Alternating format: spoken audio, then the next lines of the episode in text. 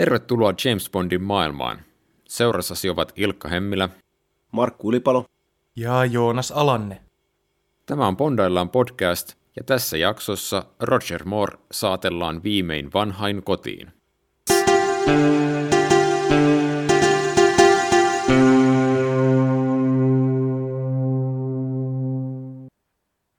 Aika julmaa. Oliko toi aloitus liian julma? No on se aika julma, mutta... No, no. siis sä et sanonut haudan lepoon. Niin toi on mun mielestä ihan ok. Mennään sillä, mennään sillä.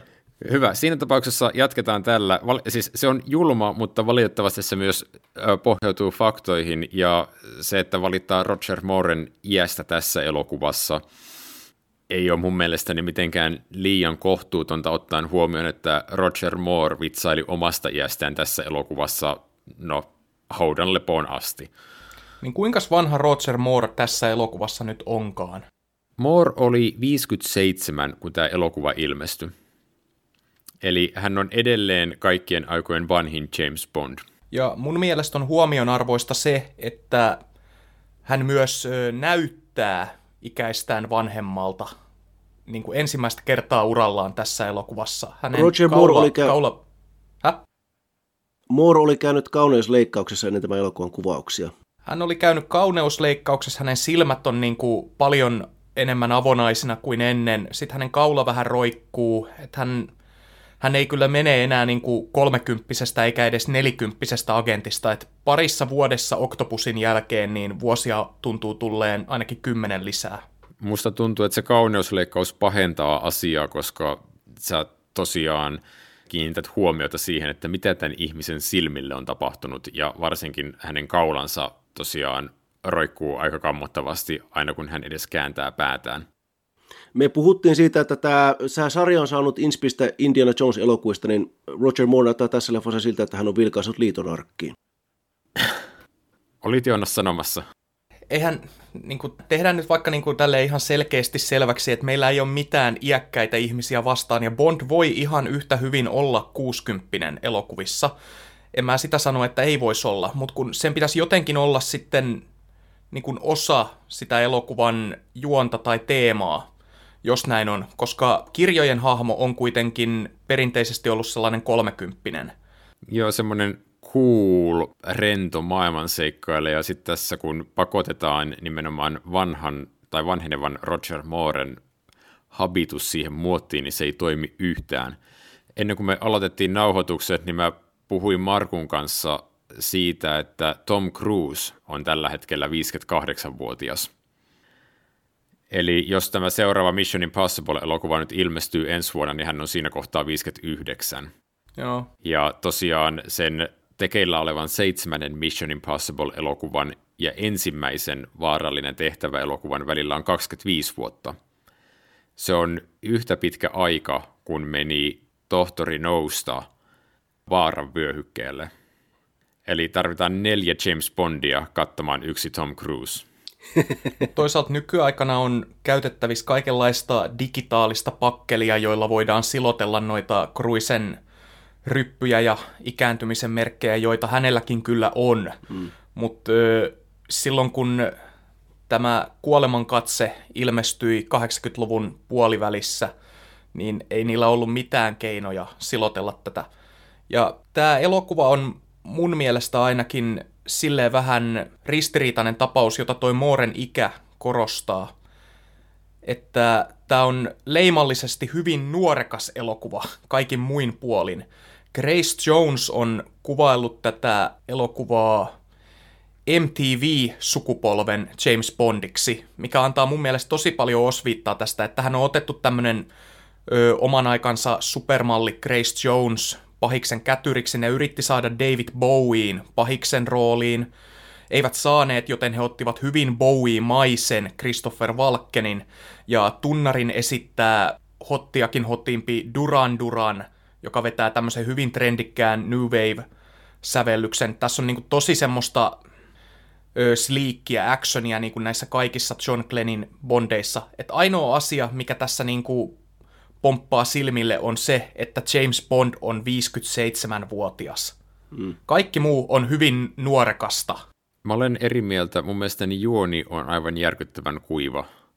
Ja siis mä nyt voin No se nyt ei tule kenellekään, joka on kuunnellut näitä meidän jaksoja yhtään enempää yllätyksenä, että mä inhoan tätä elokuvaa. Ja niin herkullista kuin onkin tehdä helppoja vitsejä Mooren iästä, niin mulle se Mooren ikä on vasta se viimeinen naula tähän arkkuun, joka tuomitsee tämän elokuvan niin, että se ei toimi. Ja siis tämä juoni on aivan käsittämättömän tylsä ja mulla ei ole mitään kiinnostusta seurata tätä, eikä sitä kautta myöskään ketään oikein näistä sinänsä kiinnostavista pahishahmoista, vaikka heillä on kiinnostavat esittäjät, ja toimintakin tuntuu aika irralliselta, vaikka siinä on jälleen kerran näyttäviä stuntteja mukana. Mä olen sun kanssa täysin eri mieltä. Hyvä. Me voidaan keskustella tästä erimielisyyksistä juonisittelyn jälkeen. Eli illan elokuvassa pahiksena on todellakin tällainen natsien geneettisten kokeiden seurauksena syntynyt psykopaattinen Nero, jonka Neuvostoliiton KGB on kasvattanut. Ja tämän Max Zorinin roolin esittää tosiaan Christopher Walken, kuten sanoit, ja hänen apurinaan häärii tämmöinen väkivahva ja hurjaluontoinen salamurhaaja nimeltä Mayday, jota tulkitsee sitten Grace Jones – mutta aloitin tosiaan elokuvan kertaamisen suoraan konnista, koska mun mielestäni tämän elokuvan juone ei ole tosiaan mistään kotoisin. Eli Zorinin tavoitteena on saavuttaa mikrosiruvalmistuksen maailmanherruus, jonka hän aikoo saavuttaa hukuttamalla piilaakson jättimäisellä räjähdyksellä ja sen aiheuttamalla maanjäristyksellä – ja tätä megalomaanista suunnitelmaa me ei kuitenkaan päästä seuraamaan, koska ensin tämä 57-vuotiaan Mooren esittämä Bond selvittää lähestulkoon tunnin ajan huijausta raviurheilun maailmassa. Joo, tämähän on hyvin selkeästi taas kerran kultasormen juoni tehtynä uusiksi. Joo, Bond ja pahis hengailevat ensin paljon keskenään, ikään kuin puoliystävällisesti tai korostuneen virallisesti Joo, joo. Mutta siis mun on todella hankala alleviivata sitä, että kuinka epäpondimaista se mulle on, että Bond selvittää jotain raviurheiluhuijausta. Eli no niin, Sorin on tietenkin Bond-elokuviin sopivalla kaavalla pikkumainen huijari. Eli hän niin kuin, tässä tosiaan virittelee tällaisia ää, geneettisesti, tai, niin, käytännössä hevosdopingia. Siis saaks mä muotoilla ton sun ajatuksen uusiksi? Hän siis käyttää omaa henkilökohtaista mengeleään hevosurheilukisojen ö, lavastamiseen.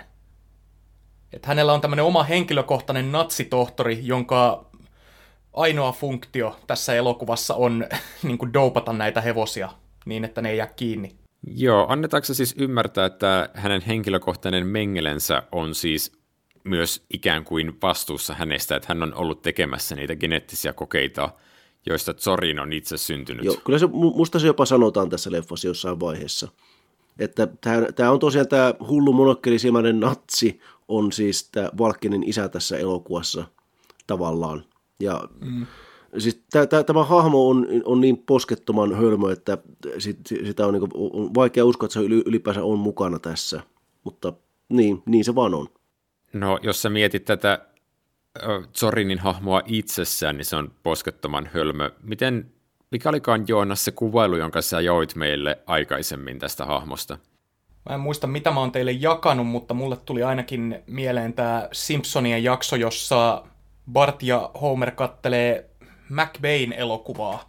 Ja siinä tämän pitää toimittaa punaisen ristin jotain tuotteita jonnekin diktatuurimaahan ja paeta kommarinatseja koska sellainenhan Zorin käytännössä on. Hän on kommarinatsi, hän on pahista pahin. Et niin hän, on, hän on jopa niin paha, että Neuvostoliitollekin tekee pahaa seurata hänen toimintaansa.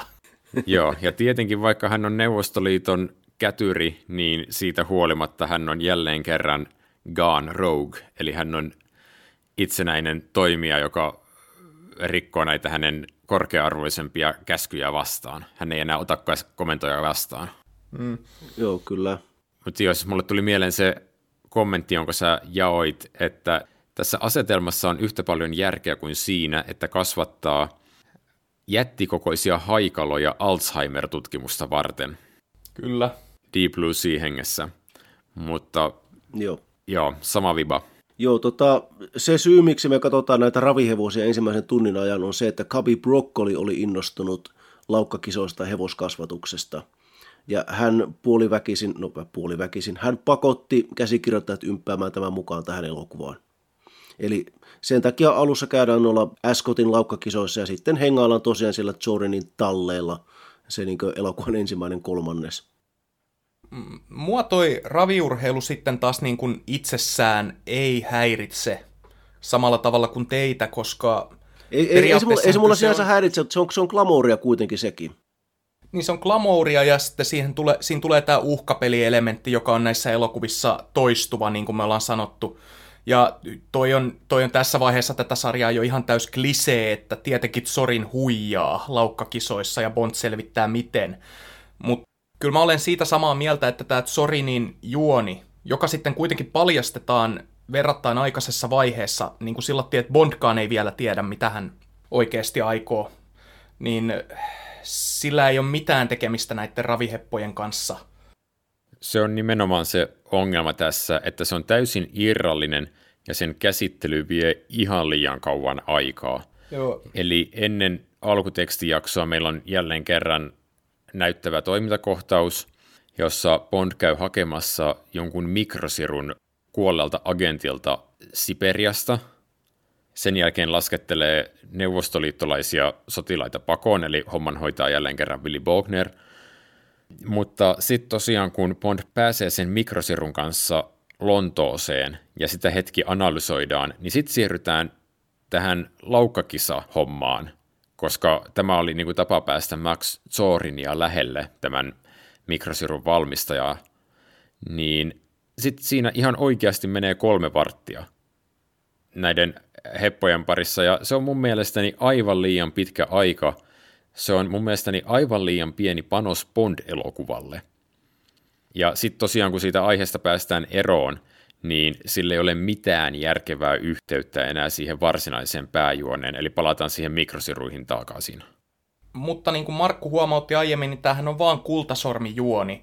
Eli että MI6 on niin kuin käry, että Sorin on tekemässä jotain pahaa, mutta ne ei tiedä tarkalleen ottaen mitä. Mm. Ja lähettää sen takia Bondin seuraamaan tätä. Ja sitten nämä laukkakisat tarjoaa Bondille niin kuin sen tavallaan keinon lähestyä Sorinia. Ja selvittää, että mitä hän niin kuin tekee, että miksi hän on niin hyvä tämmöttiin tosi epäilyttävästi tässä. Mutta tietenkin se on niin kuin vähän erikoista tässä elokuvassa, että miksi Bond käyttää niin paljon aikaa ja resursseja just näiden laukkakisojen huijaamisen selvittämiseen. Ehkä hän niin kuin ajattelee, että se tarjoaa hänelle jonkun väylän niin kuin näiden Sorinin todellisten aikomusten selvittämiseen. Mutta siitä huolimatta se on vähän kaukaa haettua, että koska he, heille ei niin kuin ole oikeasti mitään käryä muuta kuin se, että Sorin varmasti on tekemässä jotain pahaa. Nyt tuli mieleen, että siis Kultasormellahan on myöskin siinä leffassa näitä hevosia, mitä se kasvattaa. Ja ne juoksee Kentuckin Derbyssä, mutta että se vaan mainitaan ohimenneen siinä lopussa. Mm, mutta Kultasormen golf-kohtaus on ehkä se, mihin mä rinnastaisin nämä hepat. Mutta se golf-kohtaus ei kestä kolmea varttia. no ei, ei kyllä. Ja Kultasormen alussahan on myös se korttipelikohtaus Miamiissa, joka ei myöskään kestä kolmea varttia.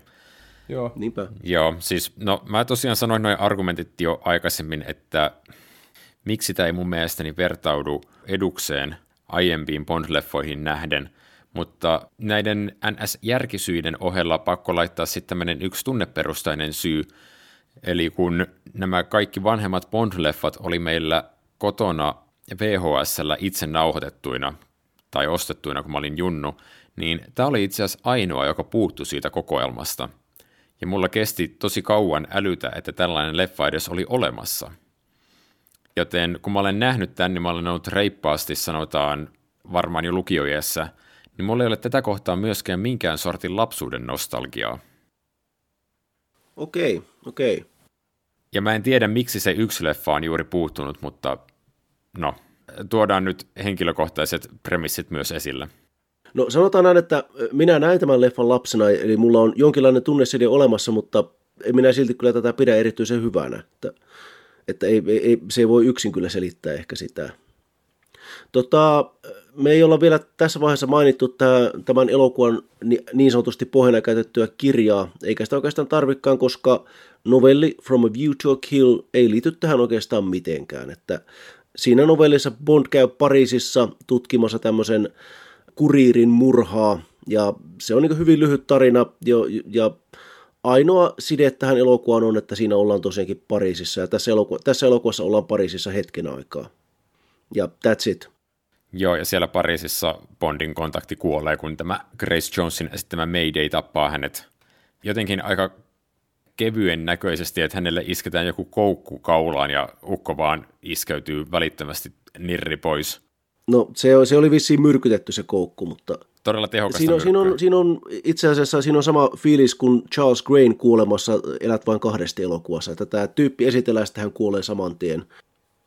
Se on toisaalta hyvä, koska tämän elokuvan Akil Aubergine on todella rasittava hahmo. Häntä ei tarvitse nähdä kyllä yhtään lisää. Joo, se on naurettavan yli stereotyyppisen ranskalainen. Niin ja siis hän on yksityisetsivä ja mulla tulee mieleen, että tämä on tämmöinen merkillinen Hercule Poirot-viittaus tässä. Koska siis hän on tämmöinen, hän kehuskelee, että I, Akil Aubergine, will find out. Ja sitten se onneksi kuolee. Mahdoton olla hyvä ja yksityisetsivä, kun on noin huomiota herättävä tyyppi. No ihan niin kuin James Bond ei olisi. Hei hei. Vaikka Bond yrittää tässä elokuvassa käyttää aliaksia parinkin kertaan, mutta me, lopulta sillä ei ole hirveästi väliä, että siis Bond esittää olevansa tämä mikä St. John Smythe vai mikä olikaan, ja sitten myöhemmin San Franciscossa hän esittää olevansa Financial Timesin toimittaja. Ja se oikeastaan, se huijaa ihmisiä vain sen takia, että koska Max Zorin luulee, että Bond on kuollut. Minusta tällaista olisi saanut käyttää näissä elokuvissa enemmänkin, että Bond esittää olevansa joku muu kuin mitä on, eikä niin, että Bond kävelee ovesta sisään kaikki, että ah, Mr. James Bond, shaken not stirred, right? ah, tuosta muuten tuli mieleen. Roger Moore ei tilaa yhtään ainoata vodka Marttinia koko tämän Bond-uransa aikana. Aloin, aloin tässä katselemaan hänen statsejaan, koska tämä on Mooren viimeinen elokuva. Niin siis pari kertaa hänelle tilataan vodka Martini jonkun toisen henkilön toimesta, mutta että Moore itse ei tee sitä. Ha, jännää. Tämä on tällaisia samankaltaisia trivia-knippoja, kuten se, että Moore ei koskaan esimerkiksi pääse sanomaan ääneen sanaa spektre, koska se oli tosiaan oikeustaisteluiden kohteena. Mutta se on outoa, että hän, hän on sanonut sen 60-luvulla TV-sketsissä, jossa hän on esittänyt James Bondia ennen kuin hän tuli tähän rooliin. Joo, ja sitten tota, toinen asia, mikä Roger Mooren Bond-urassa on huomionarvosta, on se, että hän ei hirveästi tykännyt tappamisesta. Eli tässäkin elokuvassa niin hän ampuu paria henchmanin haulikolla ja pahikset ei kuole ja niin Moore kysyy, että hei mikä tässä miksi tämä ei toimi, että oh, siinä on suolapanoksia. Ja mulla vaan tulee mieleen, että tämä on niin tämmöinen Roger Mooren vaatimus, että hän ei halua taaskaan ampua ketään.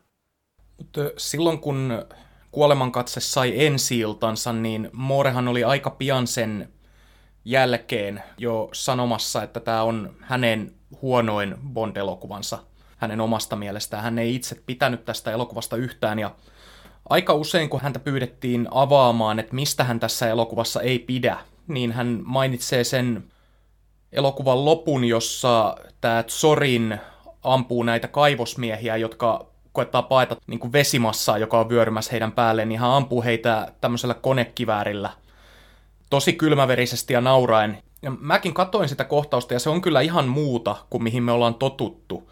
Että Sorin oikeasti on ihan täysi psykopaatti ja tämä elokuva ei niin kuin, ei niin kuin oikeasti säästele yhtään. Mutta sitten niin kuin samaan aikaan tämä elokuva on myös vähän hölmö ja tämmöinen sarjakuvamainen niin on niin kuin jotenkin jännä kontrasti, että nämä kaikki elementit on yhdessä elokuvassa. Joo, siis äh, Bondillahan oli tosiaan tämä perheviihteen maine, että tosi usein aiemmissa elokuvissa, kun joku on kuollut, niin mennään tosi lähelle sitä hetkeä, että henkilö saa tavalla tai toisella surmansa, mutta sitten leikataan jonnekin pois muualle ja tehdään se kuolin efekti ikään kuin jonkin sortin rinnastuksena – niin mitä mieltä te olette tuosta Mooren väitteestä? Onko tämä elokuvan lopetus jo liian väkivaltainen? Tämä kysymys saattaa olla outo, koska mehän ollaan vasta menossa kohti Timothy Daltonin ja Daniel Craigin aikakausia. No kyllähän se, kyllähän se niin vähän tuntuu siltä, että yleensä kun Bondeissa on semmoista vähän rankempaa väkivaltaa tai muuta matskua, niin sitä on vähän niin kevennetty kuitenkin sitten sen elokuvan sisällä. Että mulla tulee mieleen Octopusin loppukohtaus, missä nämä ryntää sinne Kamal Khanin linnakkeeseen. Ja siinähän tota Roger Moore itse ampuu konekiväärillä pahiksia, mutta että hän tekee sen samaan aikaan, kun hän, hän laskee niin tätä tämmöisen portaikon niin tämmöistä railia pitkin alas. Kaidetta. Ja, niin, niin, no niin, joo, kaidetta. Anteeksi, olen liian puhun finglishia. Mutta joo, hän laskee kaidetta alas ja sitten siinä on tämä kaiteen nuppi, johon hän on törmäämässä, hän sitten ampuu sen irti niin viime hetkellä. Ja, eli tästä kohtauksesta, missä niin Bond niittää porukkaa melko kylmäverisesti, niin siitä sitten tehdään, niin kuin, siellä laitetaan tämmöinen punchline, että se niin kevennetään, hmm. kevennetään se tappo. Niin tässähän sellaista ei oikeastaan ole, että se Jorinin kylmäverinen teurastus, niin se vaan jätetään siihen sellaisenaan. Se on vielä jotenkin korosteista nyt, koska me katsotaan näitä elokuvia järjestyksessä, niin me ollaan pystytty näkemään se, kuinka Mooren elokuvat muuttuu pikkuhiljaa tyylikkäämmiksi ja niin kuin kuinka aikakaudet vaihtuu, koska Mooren eka Bond oli kuitenkin 70-luvun alkua, ja nyt me mennään jo niin kuin 80-luvun puoliväliä niin, niin kuin maailma on muuttunut täysin, että tässä puhutaan jo liennytyksestä varmaan kolmatta Bond-elokuvaa putkeen. Ja sitten pahiksena on tällainen täysi sekopää, jonka sekopäisyyttä ainoastaan korostetaan sillä, että hän tappaa tämmöisiä ilmeisesti täysin tietämättömiä ja viattomia kaivosmiehiä ampumalla niitä selkään tämmöisessä tilanteessa, jossa ne on muutenkin kuolemassa. Mm. No ehkä nyt ne ihan täysin viattomalle, kun ne kuitenkin vei niitä räjähteitä sinne San Andreasin siirroksen alle. Niin, mutta siis jos mutta, olet joku mutta se, se, sun pointti on ihan totta. Joo, niin kuin, et sä ole mikään he, insinööri, ei ne välttämättä tiennyt, että mitä ne aikoo räjäyttää. Hei, he on duunareita. Ne on siis vaan hyviä työtään tekeviä miehiä, jotka Hei, aivan kuulkaas, varmasti mi, mi, mi, Minäkin voit... tykkään Kevin Smithin Clerksista, mutta ei käydä tätä kuolemantähtiräjäytystä enää uudestaan, Jouko. Muistatteko te Austin Powersseissa on näitä kohtauksia, aina kun joku näistä kätyreistä kuolee, sillä tiedät, kun Austin syöttää sen yhden tyypin pään niille mutanttimeriahvenille, ja sitten me leikataan sen tyypin perheelämään, niin kun ne saa tiedon, että se on kuollut. Joo, siis ekassa Austin Powersissahan yhtä näistä perheenähdistä taisi esittää Lois Childs, eli kuuraketin Bond-tyttö. Uh, nice. Miksei kukaan ajattele kätyrien perheitä? Mutta hän on ollut minulle kuin isä sen jälkeen, kun oikea isä lähti. tai tuommoista, mä oon kattonut niitä moneen vuoteen. joo, joo, ne, on, ne kohtaukset on niinku visuaalisesti mun päässä, kun ne on sellaisia niin pullantuoksuisia, nostalgisia. Poika fillaroi sinne pihalle samalla kun äiti saa keittiön puhelun, että tyyppi on kuollut ja katsoo sen valokuvan kansin pöydällä. Toi, nyt kun meillä oli hetki sitten puhetta siitä, että miten nämä Bond-elokuvat on aikansa tuotteita, niin jos hiukan nyt lähtee puolustelemaan tämän elokuvan tiettyjä juonielementtejä, niin jos mä oon ollut ymmärtävinä, niin että miten tämä hevosurheiluhuijaus on tähän päätynyt, niin ymmärtääkseni silloin on ollut tekemistä sen kanssa, että doping alkoi kumminkin 80-luvulla nousta puheenaiheeksi ensi kertaa. Eli se oli olevinaan silloin jotenkin kiinnostava puheenaihe.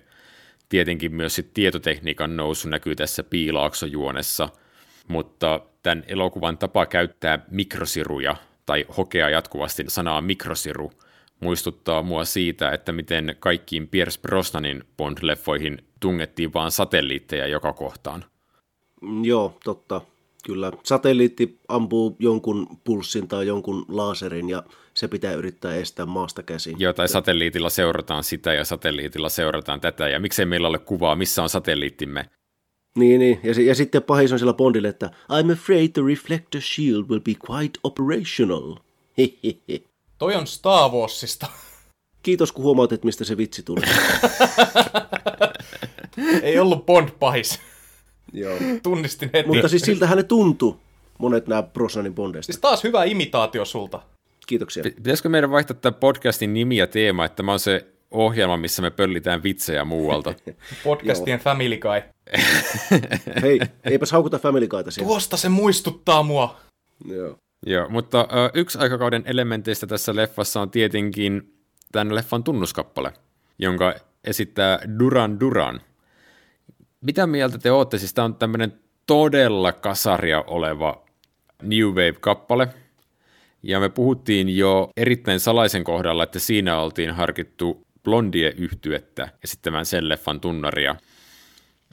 Niin mitä mieltä te ootte, että nyt kun tämä kasaribändi visio viimein toteutui, niin miltä tämän leffan biisi kuulostaa? Toimiiko tämä teidän mielestä Bond-tunnarina? Toimii. Minusta tämä biisi on tosi hyvä. Tämä Morris Binderin alkutekstijakso on hirveän huono, mutta tämä biisi on todella hyvä. Kyllä tämä toimii. Mulla oli alussa vähän varauksia, kun mä tätä elokuvaa ekan kerran katsoin, mutta kyllä mä olen lämmennyt tälle varmaan niin kuin lähinnä siitä syystä, että se on soinut mun päässä nyt niin kuin eilisestä lähtien. Mutta mulla on myös pieniä ongelmia sen kanssa. Kun mä kerroin teille aikaisemmin tämän mun näkemyksen, että tämä elokuva on tämmöinen MTV-sukupolven Bond, jonka pääosassa on tämmöinen ikivanha näyttelijä, niin kuin, että kuinka tämä kontrasti ei toimi, niin se on ehkä se sama syy, minkä takia mä vierastan vähän tätä tunnaria, koska jotenkin Moore itsessään on niin vahvasti väärä näyttelijä esittämään Bondia elokuvassa, jonka tunnarin on tehnyt Duran Duran.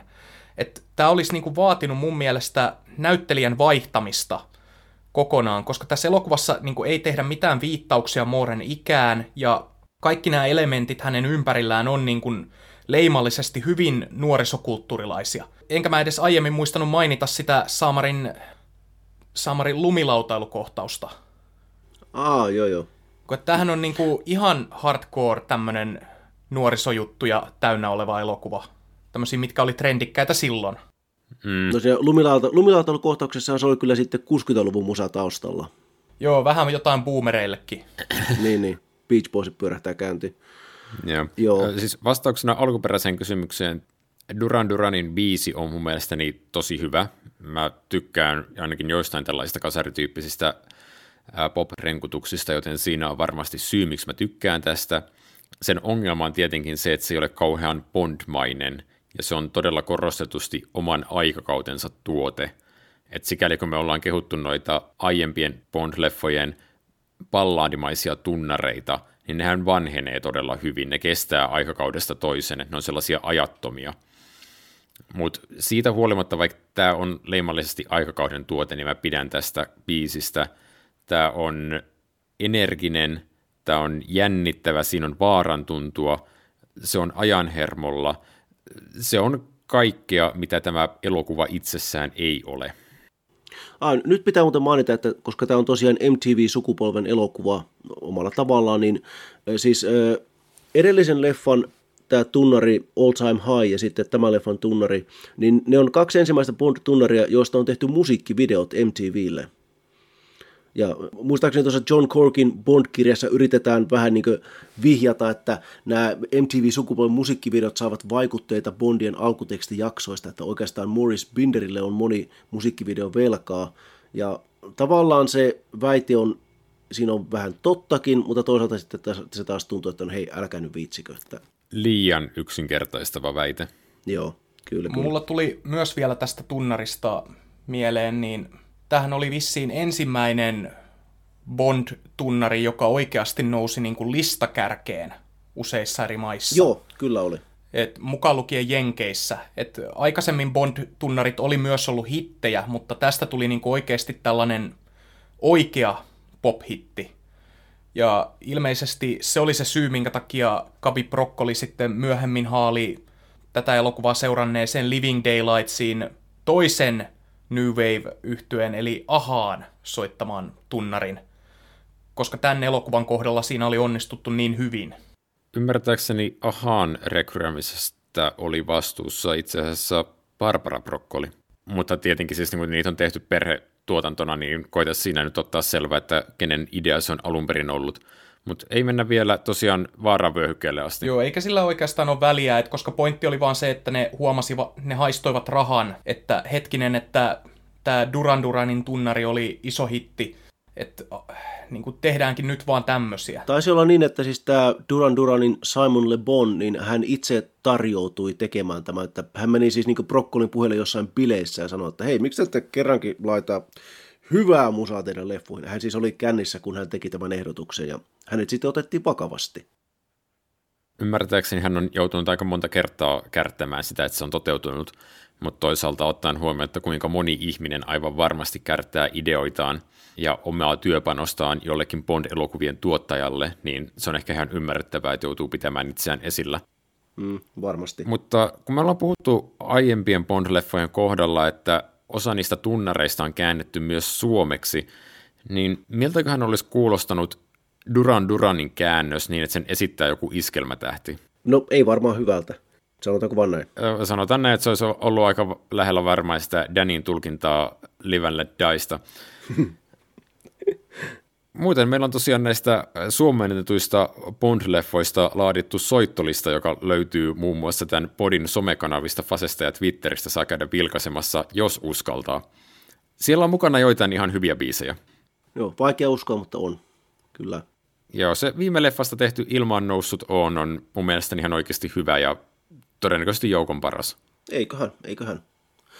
Öö, suomennoksesta tuli muuten mieleen tämmöinen pikainen trivia, että kun tämä leffa ilmestyy vhs niin kuin ensimmäistä kertaa, niin tässä tämän elokuvan suomennoksessa oli tämmöinen aikanaan hyvin, hyvin tunnettu FIBA, eli siinä kun Max Zorin ja Mayday saapuvat San Franciscoon, ja he ovat siellä ilmapallossa, kuumailmapallossa, ja katsevat, katselevat piilaaksoa, ja Grace Jones toteaa, että what a view, ja sitten Valken tulee sanomaan, että eh, to kill, ja se oli suomennettu Tokio.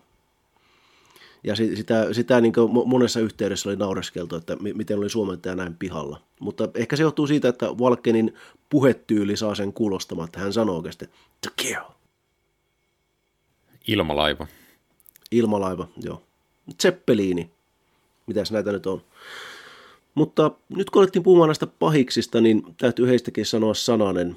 Minusta tässä on tämmöinen pieni kultainen aseefekti tässä elokuvassa, että tämä leffa itsessään ei ole hirveän hyvä, mutta että nämä pahikset on kyllä todella muistettavat. Eli Christopher Walken ja Grace Jones, niin Jorin ja Mayday, niin he ovat hyvin värikäs parivaljakko. Ja että heidän kohtauksiaan on ilo katsella. Mm. Silloinkin, kun tämä elokuva itsessään ei oikein toimi. Joo, ja vaikka Grace Jonesista huomaa, että hän ei ole ammattinäyttelijä, niin hän on kumminkin ammattiesiintyjä mm. ja hänellä on todella, miten se nyt sanoisi, no hänellä on Bond-kätyrimäisen räväkkä rooli. Mm, ja hän on. selvästi nauti, nautiskelee siitä kaikin rinnoin. Mua vähän harmittaa se, että tähän ei ole saatu Zorinin rooliin David Bowiea. Se olisi jotenkin liian herkullista, että Bond-elokuvan pahiksena olisivat David Bowie ja Grace Jones – siis vaikka kumpikaan tietenkään nyt ei ole, molemmat tunnetaan ensisijaisesti sieltä musiikin maailmasta. Bowiekin teki tietenkin leffoja ja hyviä leffoja, mutta joo, David Bowie tosiaan kieltäytyi. David Bowie ei halunnut viettää yhtään lisää aikaa Roger Mooren kanssa. Se syy, minkä hän on tainnut antaa aikanaan, oli se, että hän totesi, että kun tämä on tämmöinen megatuotanto, toiminta-elokuvatuotanto, niin hän ei halua sitoutua puoliksi vuodeksi siihen, että hän hengailee jossain lavasteiden kulisseissa ja katselee, kun hänen stunt-esiintyjänsä tippuilee kallioilta. Mutta siis Markku, mitä sä tarkoitat tolla, että Bowie ei halunnut hengata enää Roger Mooren kanssa? Bowie ja Roger Moore asuvat molemmat Sveitsissä veropakolaisina, ja he olivat naapureita, ja Roger Moorella oli tapana tulla aina iltapäiväteelle Bowien luokse, ja hän sitten kertoo näitä samoja James Bond-anekdootteja, mitä hän kertoo jo kaikissa muissakin yhteyksissä, ja David Bowie kyllästyi näihin niin paljon, että sitten lopulta kävi niin, että kun Roger Moore tuli soittamaan ovikelloa, niin Bowie ei enää vastannut, vaan meni piiloon. Ding dong, David, are you in there? Just go away. Joo, että kyllä mä ymmärrän, ymmärrän hyvin, jos hän ei halunnut lähteä viettämään puolta vuotta Rogerin kanssa. hän olisi päässyt tekemään niitä anekdootteja. No niinpä kyllä. Joo, mutta siis äh, tässähän taisi olla se, että David Bowie on siis muistelmia varten muistellut tätä, tai joku on muistellut sitä joka tapauksessa niin, niin kuin elämänkertaa varten, niin olisiko se ollut niin, että Bowie on sanonut, että se ensimmäinen illanvietto oli kumminkin tosi mukava. Että kun hän oli just mennyt sinne Sveitsiin pakoon ja hän ei tuntenut sieltä ketään, niin se oli tosi kiva yllätys, että tämmöinen niin kuin, no James Bond vaan yhtäkkiä tulee kylään ja rupeaa kertoilemaan anekdootteja ja vietetään sellaista mukavaa illanviettoa, että nautitaan teetä ja nautitaan päivällistä ja hörpitään juomaa ja sitten se on vaan ikävä, kun tämä tapahtuu monta kertaa uudestaan peräkkäisinä päivinä. Mutta siis tosiaan Markku mainitsi tuossa vähän ohimennen, että Roger Moorella oli tapana kierrättää näitä Bond-anekdootteja, minkä mun käsittääkseni me kaikki ollaan huomattu, kun me ollaan tehty tätä taustatutkimustyötä tätä podcastia varten, niin me ollaan huomattu, että ne samat jutut kiertää paikasta toiseen, että kirjoissa, netissä, ja jopa aikalaishaastatteluissa, joita mä olen katsonut YouTubessa ja linkannut aina välillä teille, että siis että aika hauska haastattelu, että kattokaa mitä Moore sanoi, ja sitten Ilkalta tulee, että noin samat jutut on siinä 30 vuotta myöhemmin kirjoitetussa kirjassa sanasta sanaan. että kun, et kun siinä on niinku, ymmärrän hyvin niinku mikä Bowie rupeaa kismittämään, että varmasti Roger Moore alkaa toistaa itseään hyvin nopeasti, koska ne jutut, niinku ne on hiottu loppuun silloin joskus 60-luvulla, eikä hän ole koskaan kehittänyt uusia. Hmm. Niin, että siellä luolassa oli lepakoita ja minä sanoin Christopher Leelle, että Master, they are at your service. niin, tai, tämän elokuvan kohdalta se kuuluisahan on se, että kun Moore tajusi, että hänen vastanäyttelijänsä äiti on nuorempi kuin hän, niin se on se kuuluisa anekdootti, mikä tähän elokuvaan liitetään Moorelta. Ja hän on sen sanonut yhdessä TV-haastattelussa tältä ajalta – sitten hän on sanonut sen niin kuin kirjoissa ja myöhemmissä haastatteluissa, missä hän on puhunut Bondurastaan, niin aina se sama tarina. Joo, ja Moore on muutenkin vitsaillut iästään tässä elokuvassa. Et elokuva muuten toimi, mutta mä olin vaivaisen 400 vuotta liian vanha. Ja, mm.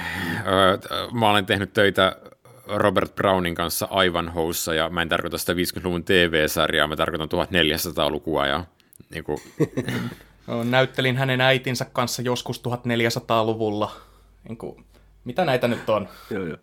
No, ne, ne jotkut oli oikeasti ihan hauskojakin, mutta se on ihan totta, että Moore käytti niitä ihan liian usein. Mut joo, kyllä se lisää jollain tavalla tätä Roger Mooren viehätystä, että ei hänestä voi olla pitämättä, vaikka, vaikka hänen elokuvistaan olisi mitä vaan mieltä, että koska hän ei selvästikään ottanut itseään kovin, jos ollenkaan vakavasti.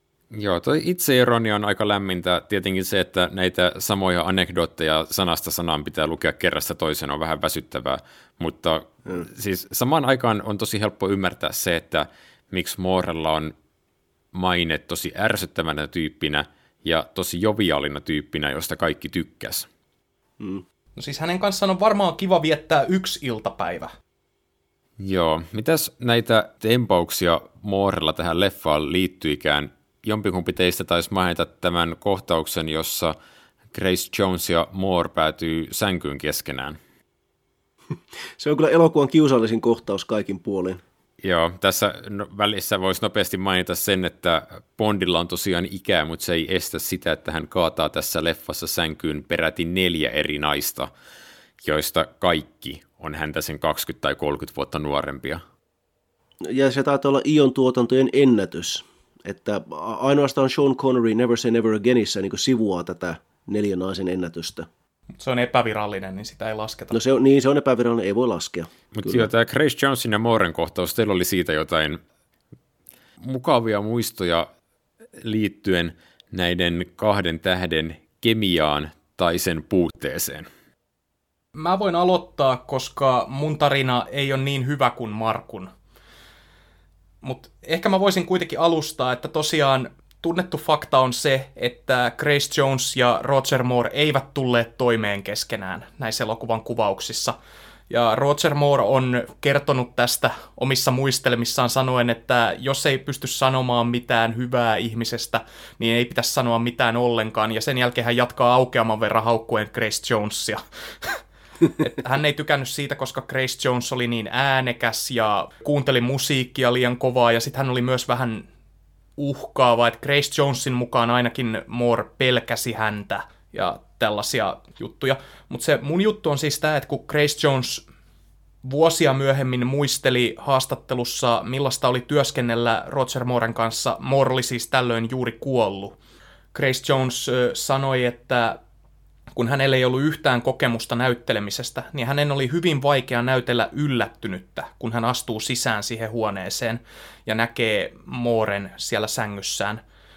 Ja kohtaus jouduttiin ottamaan muutaman kertaan uudelleen, koska hän ei vaan saanut naamaansa yllättyneeksi. Kunnes viimeisellä otolla Moore oli laittanut päähänsä jotain hassua. Grace Jones ei ole sanonut, mitä sillä oli, mutta et kuitenkin, että se sai niinku aikaan sen ilmeen, joka me nähdään tässä elokuvassa. Että Moore oikeasti joutui yllättämään hänet saadakseen aikaan tämän halutun reaktion. Mutta toi Markun tarina oli paljon parempi. No joo, kyllähän Grace Jones sitten vissiin päätti kostoksi yllättää Roger Mooren omalta puoleltaan, että sitten kun filmasivat tämän sänkykohtauksen, missä Bond ja Mayday menevät vällyjen väliin, niin Roger Mooren kulmakarvat kohosivat normaalia korkeammaksi, koska Grace Jonesilla oli yllään iso musta strap-on dildo. Ja mä, niin kuin, mä, mä toivon, että Roger Moore kertoo tätä juttua myöskin sitten usean kertaa, koska se on ehkä tämä elokuvan hauskin asia. Siis mä jotenkin ymmärrän, minkä takia Grace Jones ei maininnut tätä asiaa Roger Mooren muistelujutussa. I almost fucked James Bond. Progressiivista. Kyllä, kyllä niin, niin kuin sanottiin, niin tosiaan Grace Jones ei ole hirveän kokenut näyttelijä, mutta että hänen persoonallisuutensa voima on niin suuri, että se tulee tässä suorastaan hyppää selluloidelta. Ky- kyllä hän, on, hän on niin yksi elokuvan muistettavimpia juttuja. Hän on siis, hän on jopa tässä yhdessä elokuvan julisteessa, missä on niin kuin, hän on niin Selin Bondin kanssa. Bond ja sitten on Mayday ja sitten niin siinä on vain taglineina, että has James Bond finally met his match. Ja että kyllä, kyllä, kyllä se välissä tuntuu siltä. Joo, ja siis se on jännä, kun se on jotenkin Bond-sarjan ikonisimpia julisteita melkein. Ja se on nimenomaan, että se on tehty kätyrin kanssa eikä sen varsinaisen konnan kanssa. Mm, mm. Ja sittenhän siinä on se vaihtoehtoinen juliste myös, missä Mayday on hypännyt tuolta, tekee laskuvarjohypyn Eiffeltornin huipulta. Ja sitten hän ei siinä julisteessa ole pakenemassa niin kuin elokuvassa, vaan siinä julisteessa hän hyökkää terävät pitkät korkokengän piikit edellä kohti Moorea – mikä on melko hupaisa kuva-asetelma sekin. Jotenkin kuitenkin ymmärrettävää, että ne toivat mieluummin Grace Jonesia esiin tässä markkinointimateriaalissa kuin tämän elokuvan varsinaista Bond-tyttöä, joka on jälleen kerran tämmöinen hirmuinen bimbo, vaikka hänen pitäisi olla joku geologian asiantuntija. Joo, ja hän käy tässä niin kuin elokuvan alkupuolella jotenkin tosi itsenäisesti ja määrätietoisesti selkeästi neuvottelemassa tämän Zorinin kanssa – ennen kuin sit Bond sotkeutuu niin kuin juoniin ja sitten hän menee tälle pimpolinjalle. Mutta hei, me ollaan tosiaan ö, saatu ihan liian monta elokuvaa putkeen kehua kullosenkin leffan naispääosaan esittäjää, niin, tai naispää-roolia, niin nyt sitten tulee tämä Tanja Robertsin rooli vastaan. Joo, hyvä kun korostit, että me ei siis haukuta näitä näyttelijöitä, vaan me nimenomaan haukutaan, miten nämä hahmot on kirjoitettu, koska se usein näissä Bond-elokuvissa on se pohjasyy, miksi ne hahmot ei toimi. Mm. Mutta tällä kertaa täytyy vähän haukkua myös näyttelijä. Come on, face it. Tanya Roberts oli tästä elokuvasta Radzie-ehdokkaana täysin ansaitusti, koska hän on oikeasti aivan rasittavan huono. James, save me! Ja se tekee sen varmaan niin kymmenen kertaa tässä elokuvassa. Ja sanoisin jopa, että niin tyyliin niin sama 15 minuutin sisällä. Mutta joo, Tässähän elokuvassa on Tanya Robertsin lisäksi, niin kuin tosiaan mainittiin, että Bondilla on useampikin nainen tässä elokuvassa, niin tässähän on tota, tämmöinen venäläinen agentti Pola Ivanova, jota esittää Fiona Fullerton. Ja joidenkin lähteiden mukaan tämän hahmon olisi pitänyt olla Anja Amasova, eli rakastettuni, tämä agentti XXX. No, ehkä, ehkä on parempi, että ei tuotu takaisin enää Anja Amasovaa, koska siis tämä hahmohan on tosi irrallinen, että että siis Bond törmää tähän venäläiseen naisagenttiin, he menevät sitten purekylpyyn ja tota, ja siinä sitten tapahtuu tämmöinen, että Bond varastaa häneltä tämän ääninauhon. Mutta että siis se ei, kohtaus ei oikeastaan edistä tätä juttua mitenkään. Se on vaan olemassa siinä, että me saadaan taas Bondille yksi kaato tähän elokuvan väliin. Se on, se on tosi kummallinen kohtaus, koska kun mä katoin tätä elokuvaa, niin ensimmäinen asia, mitä mä ajattelin, kun nämä hahmot tunnistivat toisensa välittömästi. Koska sehän on se jutun pointti, että näillä hahmoilla on yhteistä historiaa, jota vihjataan, mutta kun mä en tiennyt, niin kuka että kuka ton nyt niin kuin pitäisi olla, mutta Moore selvästi tietää, niin mä jotenkin niin kuin aloin vaan luonnollisesti ajattelemaan, että mä oon varmaan käynyt jääkaapilla tai jotain just silloin, kun toi on esitelty jossain sivulauseessa. Tai sitten toi on joku nainen, joka oli siellä juhlissa ja mä en vaan niin kuin tunnista ulkonäöltä nyt enää. Mutta sitten kun se hahmo ei enää palannutkaan sen kohtauksen jälkeen, niin kyllä vähän heräsi niin kuin sellaisia ajatuksia, että miksi tämä nyt on tässä oikeasti. Että oikeastaan mä ymmärrän sen, että minkä takia se teoria, että sen olisi pitänyt olla tämä Ania Amassova tuosta rakastettuni elokuvasta, niin siinä on niin kuin siinä mielessä järkeä, että semmoinen cameo-rooli olisi ehkä ollut helpommin nieltävissä kuin se, että tässä on kokonaan uusi hahmo. Mm, ha- hahmo, joka esitellään ja sitten niin saman tien, että okei, okay, bye bye. Ja, ja vaikka se jää tosi irralliseksi, niin olisi se ollut ehkä tietyllä tavalla hauska päätös, että nyt kun Moore tekee vielä yhden bondin, tai siis hänelle maksettiin riittävästi, jotta hänet saatiin pyydettyä takaisin, niin olisi ollut tietyllä tavalla hauskaa, jos siihen oltaisiin tehty tällaisia viittauksia aiempiin elokuviin. Niin, niin, kyllä. Mutta tälle tielle sitten ei ole kumminkaan lopulta lähdetty, vaikka tässä on tosi selkeä palanen, mitä olisi voinut hyödyntää. Joo. Et jos siinä roolissa olisi Barbara Bach, niin sen kohtauksen irrallisuudesta huolimatta se saattaisi herättää jotakin iloa katsojassa. Joo, ja, ja siis täytyy sanoa, että tämä, tämäkin näyttelijä on aika huono roolissaan, että hänestä on tehty tosi kliseinen agentti, vähän, vähän niin kuin jopa bimbo, ja hän puhuu todella huonolla venäläisellä aksentilla ja heittää todella huonoa läppää, että oh, the bubbles tickle my Tchaikovsky, shut up. Toi, nyt kun tuli Neuvostoliitto puheeksi, niin tosiaan siinä kohtauksessahan tämä neukukenraali Gogol, jota Walter Godel esittää, ja joka käy aikaisemmin moikkaamassa myös tätä Zorinia, joka on lähtenyt omille teilleen, niin sitoo tosiaan tämän elokuvan vahvasti tähän pisteeseen, että nyt kun tämä elokuvasarja meni ohi Flemingin alkuperäisistä romaaneista, niin sitten jotenkin tässä välissä tähän elokuvasarjaan uskallettiin tuoda Neuvostoliitto pahikseksi – että kun me ollaan puhuttu, niin Flemingin romaaneissahan Neuvostoliitto oli hyvin korostetusti pahis todella pitkään, kunnes sinne loppumetreillä esiteltiin tämä rikollisjärjestö Spectre. Ja Spectrehän tuli leffasarjaan mukaan jo tosi varhain. No oikeastaan ensimmäisestä elokuvasta alkaen, niin kuin taustapiruna. Ja se tarjosi sitten elokuvan tekijöille tällaisen keinon, että näitä elokuvia pystytään tekemään ja levittämään helpommin, että ne ei ole ni- ikään kuin niin poliittisia – niin se on jännä, että nyt kun päästään 80-luvulle, ja me kumminkin jälkiviisana tiedetään, että tämän myötä myös kylmä sota alkaa pikkuhiljaa kääntyä kohti finaaliaan. Tässä kohtaa sitten Neuvostoliitosta tulee kumminkin näiden elokuvien pahis, vaikka se on aina sillä koukulla, että se on joku yksittäinen toimija, joka toimii käskyjä vastaan. No eiköhän kyse ole siitä, että nyt edettiin Reaganin ja Thatcherin aikaa ja Neuvostoliitto oli pahan imperiumi.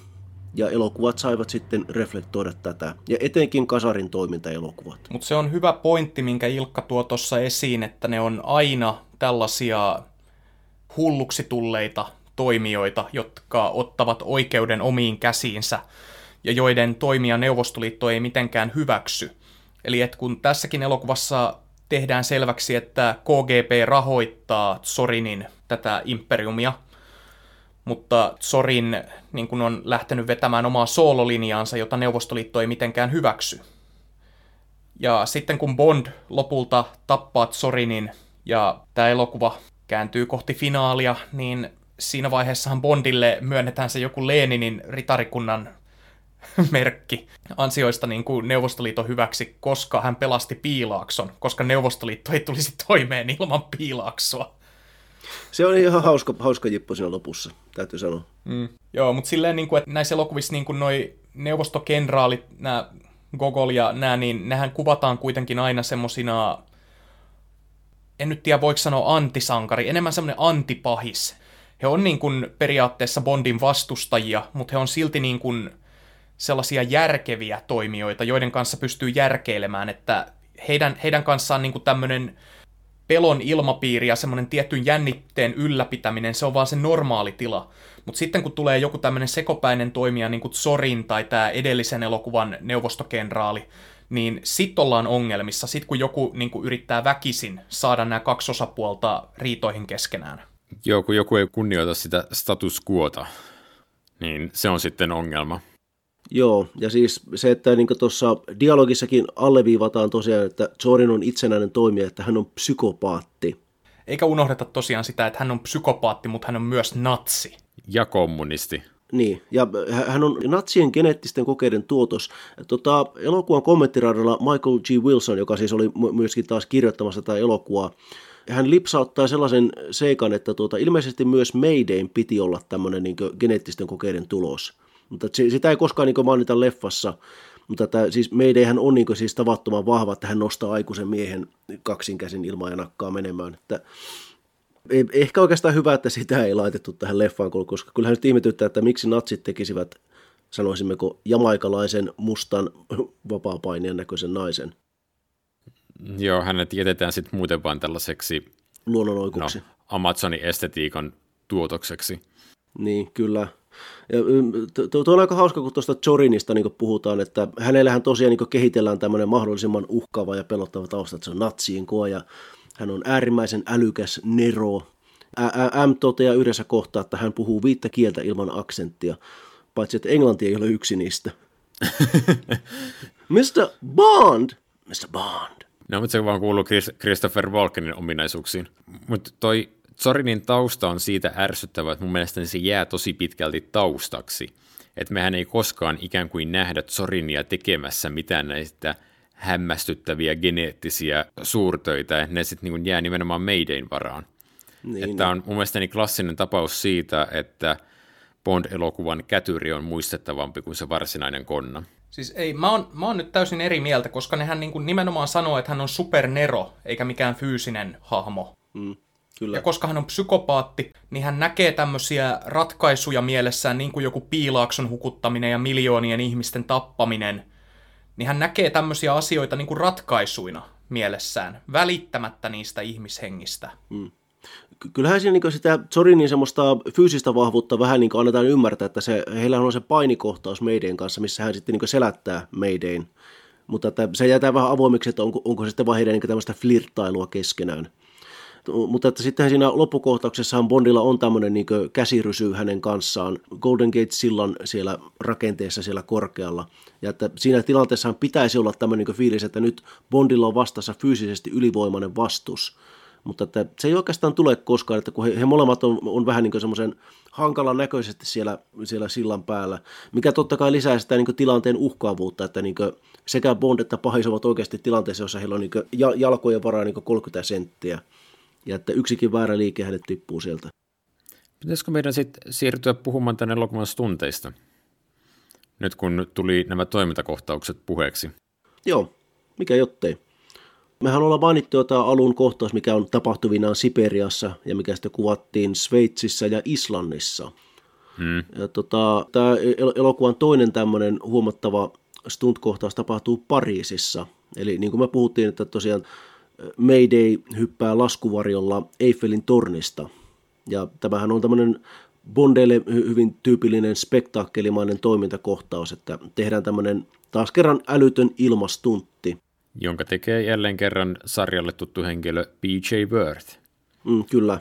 Ja Bond lähtee taka-ajoon autolla, jonka hän nappaa siitä tornin juurelta, ja sehän on mahdollisuus ottaa pari leffaa tehnyt Remi Julien jälleen kerran kaahailemaan. Tällä kertaa kotimaansa maaperällä. Mm, kyllä.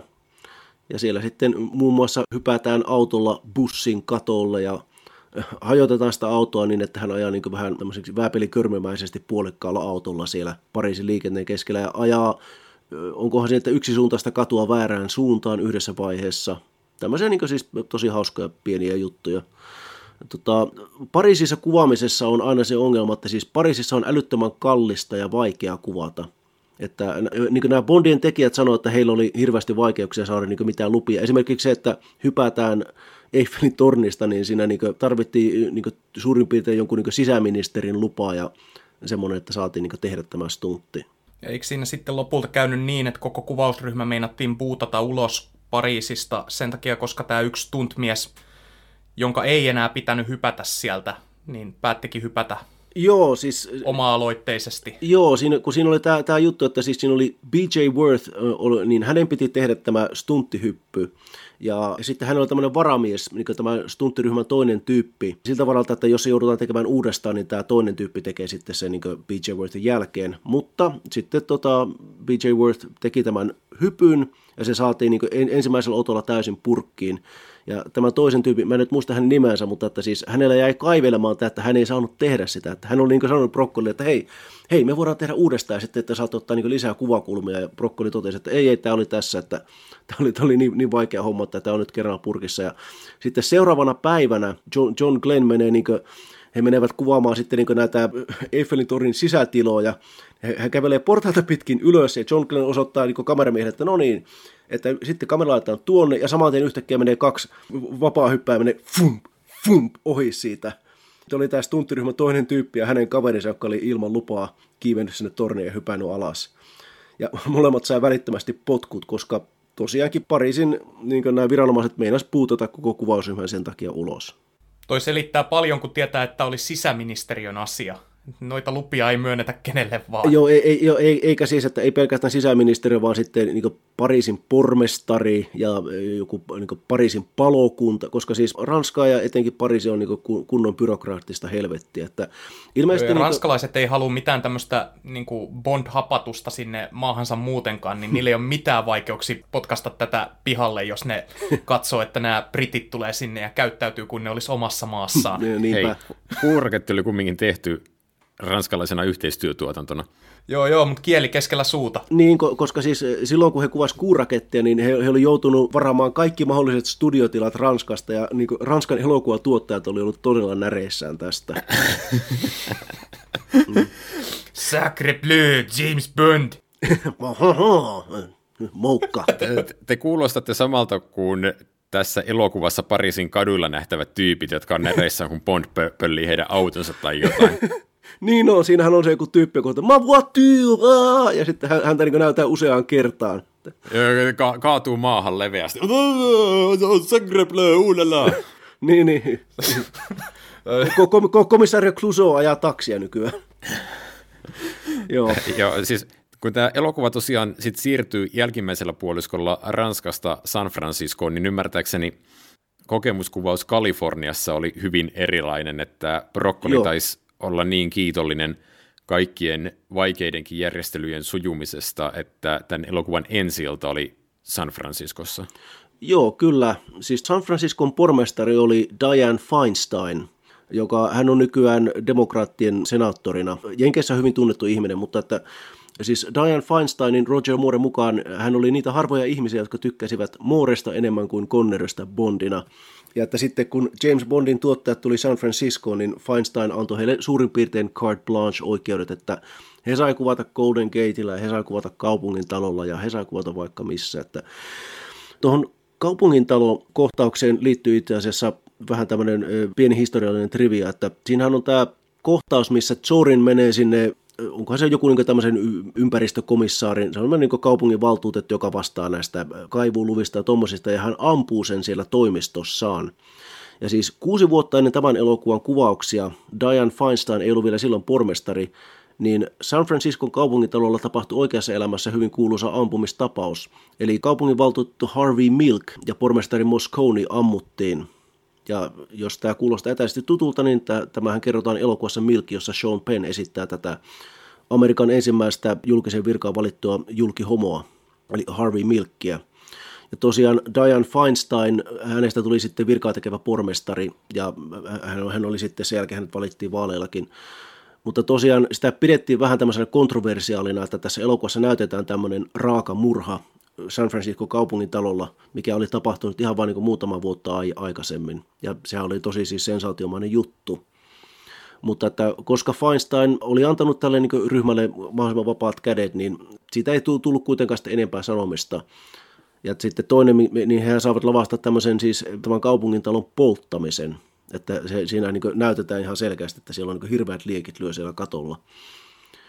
Mutta joo, tosiaan San Franciscossa tämä vastaanotto oli hyvinkin paljon lämpimämpi kuin sitten Pariisissa. Joo. Se, se sitten, kaupungintalon ne, polttamiskohtaus johtaa sitten tämän elokuvan varmaan hirveimpään action-kohtaukseen, korjatkaa jos olen väärässä, niin tämä paloauto takaa jo San Franciscon kaduille, jossa tämä Bond-tyttö joutuu ajamaan karkuun poliiseja niin, että Bond roikkuu tässä paloauton tikkaissa Niin, niin. siinä kadun yläpuolella. Se on, se on ihan karsea kohtaus, se ei johda oikein mihinkään ja tulee niin kuin mieleen sitä katsoessa, tämä ei ole semmoinen asia, mitä mä välttämättä haluaisin katsella Bond-elokuvaa katsoessani. Mutta sitten James Cameron katsoo ja katsoo, että hmm, kiinnostavaa. No se on vähän semmoinen, mulle tulee mieleen joku viiden sentin Blues Brothers-kopio. Hmm. Se on semmoista vähän niin kuin halpaa konna- ja koukkumeininkiä. Ja siinähän on taas tämmöinen poliisipäällikkö, joka muistuttaa vähän Sheriffi Pepperiä. Niin, minkä takia Sherippi Pepperiä ei tuotu takaisin, kun tämä oli kuitenkin Mooren viimeinen Bond? Olisi ollut Ania Amassova ja Sheriffi Pepper. Ei, ei, ei, ei Sheriffi Pepper voi muuttaa San Franciscoon, sillä on liikaa liberaaleja ja homoja. Se voisi olla siellä taas lomalla tai jotain, että No no joo, sen kummemmin joo, selittää. totta. Se vaikka ajaa sitä paloautoa. Miksi tässä elokuvassa, kun James Bond hyppää siihen paloauton kyytiin, niin miksi siinä pelkeän paikalla ei ole välittömästi se paroni Samdi, jota kumminkin jäätiin odottamaan Mooren ekan Bond-elokuvan lopussa, että se tulisi takaisin? Tai vi- vielä parempaa, kun tämä elokuva päättyy, niin miksi niin kun Jaws ei vaan ilmesty jostain tyhjästä antamaan niin kun kukkakimpun Moorelle, joka on pelastanut maailman? Miks, miksi Jaws ei ole antamassa sitä Leninin mitalia? Joka tapauksessa niin sitä paloautokohtausta ja niitä kauheita bluescreen-efektejä katsellessa, niin mä vaan ajattelin, että hemmetti, Terminator 3, niin ei se oikeasti ole niin huono elokuva kuin ihmiset muistaa. Joo. No, eipä nyt liioitella. Muistatte sen, siinä on se Joo. tosi hieno toimintakohtaus, jossa Schwarzenegger roikkuu tuommoisessa mm. niin nosturiautossa, niin siinä nostokurjessa, ja sitten sitä vedetään niin kuin seinää päin ja kaikkea, samalla kun ne ajaa karkuun sitä jotain Terminaattoria. Joo, kyllä. Joo, niin sitä mä ajattelin. Niin ne olisi voinut hakata Roger Moorea kanssa niiden talojen seiniin siinä silleen. Mutta ei se vaan roikkuu siinä. Niin, niin. Joo, mm. tässähän eh, tapojensa vastaisesti Roger Moore joutui tekemään muutaman autostuntin, koska tämä Remy Juliennen stunttiryhmä oli, oli myös täällä San Franciscossa tekemässä näitä autostuntteja. Ja heidän kuskinsa oli kaikki niin lyhyitä, että heidän jalat ei yltänyt tähän paloauton polkimille. Niin Roger Moore joutui sitten itse ajamaan sitä parissa kohtauksessa, mutta Moore selitti, että hän oli siis köyhänä näyttelijänä elättänyt itseänsä rekkakuskina hetken aikaa, niin hän osasi kä- käsitellä isoja ajoneuvoja. Joo, ja siis Eläjä anna toisten kuolla kohdallahan Moore ajoi sitä kaksikerroksista bussia Joo, joo. Jamaikalla itse, ja hän opetteli sitä siis niin kuin käyttämään sitä bussia sitä leffaa varten. Eli ei ole eka kerta, kun hän on Bond-roolissa hypännyt tämmöisen ison koneen ohjaimiin. Mm. Ja mikä siinä? Niin paljon kuin me tyk- tykä- tykälläänkin kettuilla sillä, niin kuin, että Moore on vaan semmoinen niin kuin liian hienostunut ja snobi, joka vaan vetää konnia kumoon jollain kunnon karateiskulla.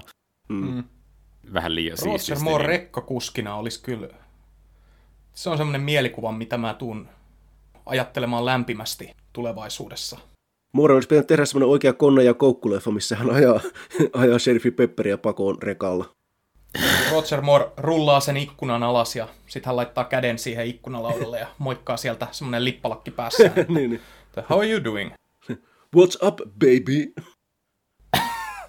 Nyt kun tämän elokuvan toimintakohtauksista ja huonoista toimintakohtauksista tuli puhetta, niin mun on pakko mainita se pakollinen kuolemanansa, johon Bond laitetaan, joka on se, että Bond koitetaan tappaa koomisen korostuneesti tämmöisessä ravikilpailussa hänen ja Zorinin välillä. Ja sitten siihen tulee tämän Zorinin kätyreitä viisi kappaletta rinnalle, jotka vaan alkaa mukiloimaan Bondia kuin vierasta sikaa. Ja samalla he käy läpi tällaista esterataa, mitä aina kun Zorin pääsee läpi esteistä, niin viritellään hankalammaksi. Joo, Ja se on ehkä hölmöin kuoleman ansa, josta Bond on joutunut pakenemaan. Niinpä. Se, se tu- tuntuu hullulta, koska siis sitä edeltävässä kohtauksessa Zorin on kutsunut Bondin puheelleen, koska Zorin tietää siinä vaiheessa jo, että Bond ei ole se, mitä hän sanoo. Ja hänellä on sitten tämmöinen itse asiassa varhainen internet käytössä, ja hän niin lokkaa jonnekin Villains Are Us tämmöiseen databaseen, ja hän sieltä katsoo, että hmm, James Bond, aseistettu ja vaarallinen. Niin, niin siinä kohtaa Zorin olisi pitänyt ottaa tosiaan niin ase ja ampua Bond siihen paikkaan eikä järjestää tällaista pöliä laukkakisaa. Että hehän siis tappavat tämän Bondin sidekickin Tibbitin hyvin tehokkaasti siinä. Mm, just ennen. P- pitää muuten mainita, että siis äh, nyt kun tuli mainittua Tibbet, että tosiaan Bondillahan on tässä hetken aikaa tämmöinen apuri, eli Patrick McNean esittämä Tibbet jonka kanssa he sitten soluttautuu tänne Zorinin talleille. Vaikka nämä hevosurheilukohtaukset eivät ole kovin hyviä, niin minusta Patrick McNee on ihan, ihan semmoinen hyvä aisapari muorelle, että heillä on ihan hyvä kemia.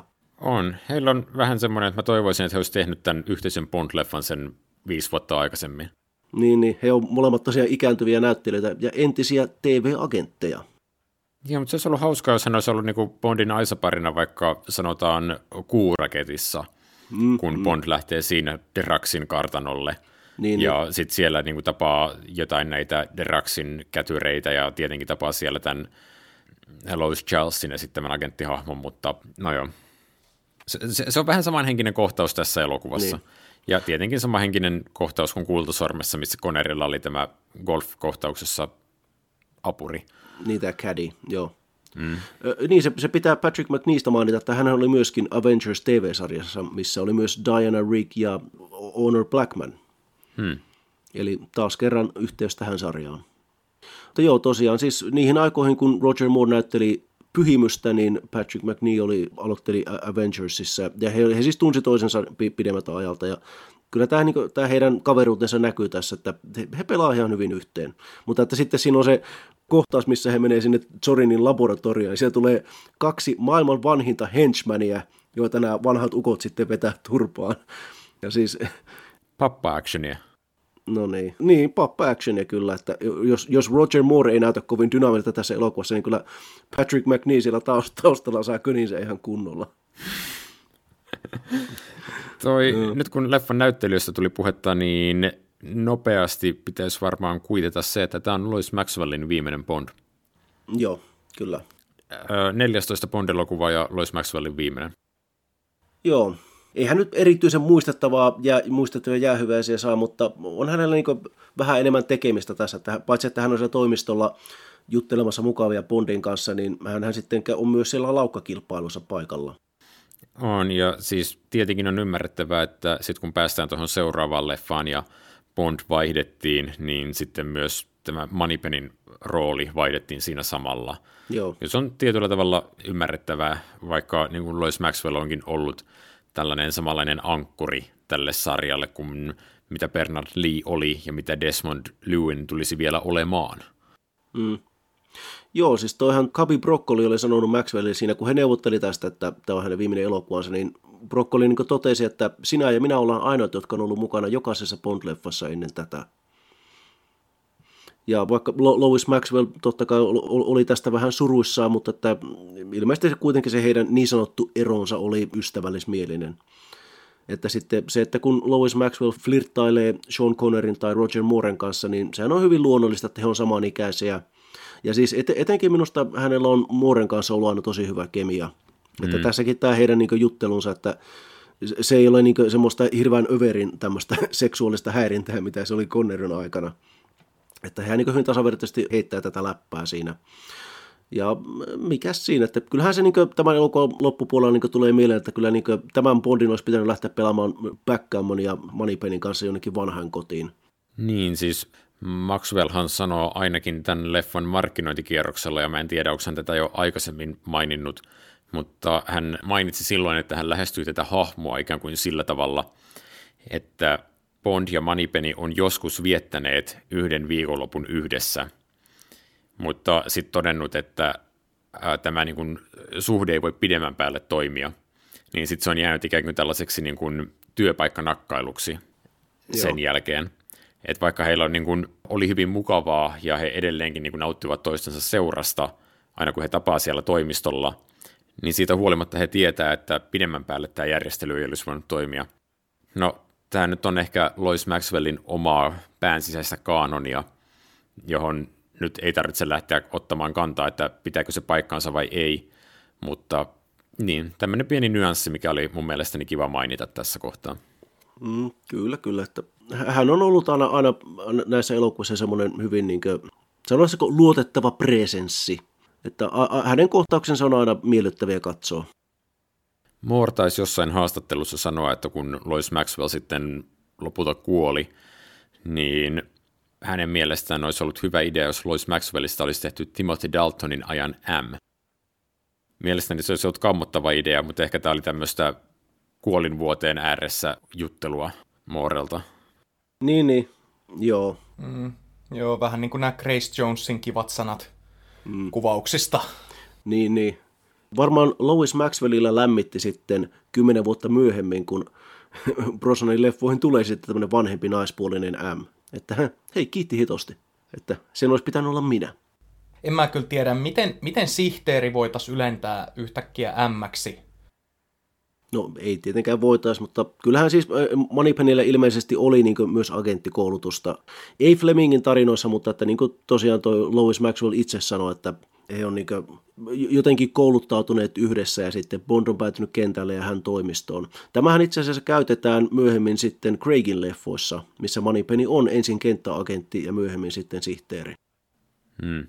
Tota, pitäisikö lähteä vetämään tätä elokuvaa ja samalla Roger Mooren aikakautta pakettiin? Ennen kuin mennään sinne, niin käydään vielä Golden Gate Bridgellä. Minusta tämä, tämän elokuvan lopputappelu on ihan hyvä. Että minusta siinä on semmoista... Siinä on, siinä on tosi kiva idea, semmoinen Hitchcock-mainen, vähän niin kuin vaarallinen romanssi tyyliin. Mennään tämmöisen ikonisen monumentin päälle ja jossa elokuvan pahis ja sankari joutuvat selvittelemään välejään. Joo, tosiaan vaarallisessa romanssissa ollaan Mount Rushmorella. Ja tosiaan siellä, siellä sitten ollaan samalla tavalla tippumassa korkeuksista. Ja kyllä se viittaus Hitchcockin on ihan selvä. Mutta joo, ja siis, että äh, ehkä niin kaikki nämä taustaprojektit ja muut ei välttämättä toimi ihan saumattomasti, mutta että ne muutamat kuvat, mitä on saatu sieltä Golden Gatein päältä, niin ne on kyllä aika päätä huimaavia. Että siellä on tosiaan kaksi stuntmiestä painimassa ja siellä alla näkyy, kun sillan alta menee joku rahtilaiva. Niin se on kyllä edelleenkin niin silmät reväyttävää kuvaustyötä ja stunttityötä. Ehkä se toimii mulla osittain myös siitä syystä, että koska mä pidän tästä Sorinin pahishahmosta niin paljon, että hän on just semmoinen niin kuin hyvin rakennettu pahis, jota on niin kuin helppo vihata, joka herättää niin kuin vahvoja tunteita. Joo. Siinä on niin kuin semmoinen kunnon jännite siinä lopussa, kun tämmöinen täyspsykopaatti on hävinnyt pelin ja hänellä ei ole niin kuin enää mitään muuta kuin se, että hän vaan yrittää tappaa Bondin. Joo. Tai no siis oikeastaan hän yrittää kai vapauttaa sen ilmalaivan ja päästä vieläkin pakoon, mutta kyllähän niin kuin tuntuu enemmän olevan sillä raivovallassa siinä kohtaa. Joo, kyllähän se niin fiilis on, että kun hän tulee kirvesojossa Bondin päälle, niin ei, ei, ei hän tule niin sanomaan hyvää päivää. Hmm. Mutta joo, se, se on hyvin intensiivinen kohtaus kaikin puolin. Ja siis Valken näyttelee siinä tosi hienosti, että tämä Zorinin kuolemahan on, on yksi tämmöinen niin Bondin kuuluisimpia kuolinkohtauksia, että siinähän Valken tosiaan jää roikkumaan käsistä ja hän tajuaa, että hän ei selviä tästä, hän alkaa naurattaa se tilanne. Ja sitten hänen ote lipeää ja hän tippuu. Ja, ja sitten tätä lentävää nukkia näyttelee Tom Lindholm. Mutta joo, kyllä siis se... Ja sen jälkeen Bond pääsee panemaan vihdoin naisystävänsä suihkussa ja Guu pääsee kunnon kriipperinä niin kuvaamaan sitä salaa tämän robottinsa kanssa. Joo, siis, ku, siis se on tosi kriipi, koska Gu niin näyttää siltä, että se oikeasti vaan aikoo jäädä tähän kattelemaan. Joo, joo. Siis se, että, se, että Kuun Gadget tässä elokuvassa on radio-ohjattava lelu. Radio-ohjattava leikkikoira. Siis tämä on ihan täyttä Doctor Whota tässä kohtaa. No, minä menisin verrata Star Warsin robotteihin, mutta Doctor Who on kyllä parempi vertauskohta. Mä sanon noista toimintakohtauksista vielä. Mä en ole kauhean vaikuttunut niistä – en edes niistä parisijaksoista, missä on sinänsä hienoja stuntteja, mutta mun mielestä ne jää tosi irrallisiksi, että ne tulee vähän tyhjästä, että okei, nyt tämmöinen takaa jo alkaa, ja sitten ne ei johda mihinkään. Ja niillä on tämä perinteinen toimintaelokuvien takajokohtausongelma, että joku ajaa jotakuta takaa, ja se päättyy siihen, että karkulainen pääsee pakenemaan. Ja tässä on, käy tismalleen niin, että vaikka siihen väliin mahtuu se pari semmoista irtonaista stunttia, niin – ne tulee tosi tyhjästä ja niillä ei ole loppupeleissä oikein väliä. Ei, ei, ne ei rakennu samalla tavalla hienolla vau-efektillä kuin tosi monet stuntit tässä sarjassa aikaisemmin on rakentunut. Et jos mietitään vaikka sitä erittäin salaisen taka suksilla, niin siinähän tosi hyvin viritetään pitkään niitä palikoita, sitä miljöitä, niitä osallisia. Ja tämä on vaan kohtaus, joka alkaa tyhjästä ja kestää puolitoista minuuttia. Joo, no, se on ehkä se ehkä niin reflektiota tämän elokuvan yleisestä heikkoudesta, että eihän tämä, niin kuin, eihän tämä kauhean vahva tarina ole oikein millään muotoa. Mm. Tässä on niin nämä yksittäiset stuntit on hyviä ja kyllä nämä näyttelijätkin oikeastaan, ehkä nyt Moorea lukunottamatta hoitaa hommansa, että siis Lois Maxwell on mukavaa nähdä taas ja Patrick McNee on ihan hauska ja mehän ollaan jo tässä kehuttu Grace Jonesia ja Walkenia jossain määrin.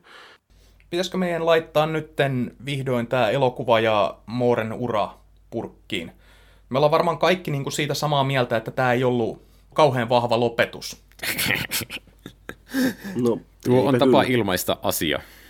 Niin, siis Moore tuntuu itsekin olevan sitä mieltä, että hän oli Bond-tyyliin 400 vuotta liian kauan. Joo, kyllä näin oli ja sellainen, että mä, mä oon ymmärtänyt, niin kuin, että Moore lähti tähän vähän niin kuin, palveluksena tuottajille, että he oli yrittänyt niin kuin, etsiä uutta näyttelijää tähän rooliin, ja he ei ollut ihan vielä saaneet sitä niin kuin, aikaiseksi, he ei ollut, he ei ollut ihan niin kuin, löytäneet vielä sitä oikeaa henkilöä, niin Moore sitten niin vanhoille kaverille päätti vielä viimeisen kerran lähteä tekemään, että no, let's do this one more, ja sitten saa riittää.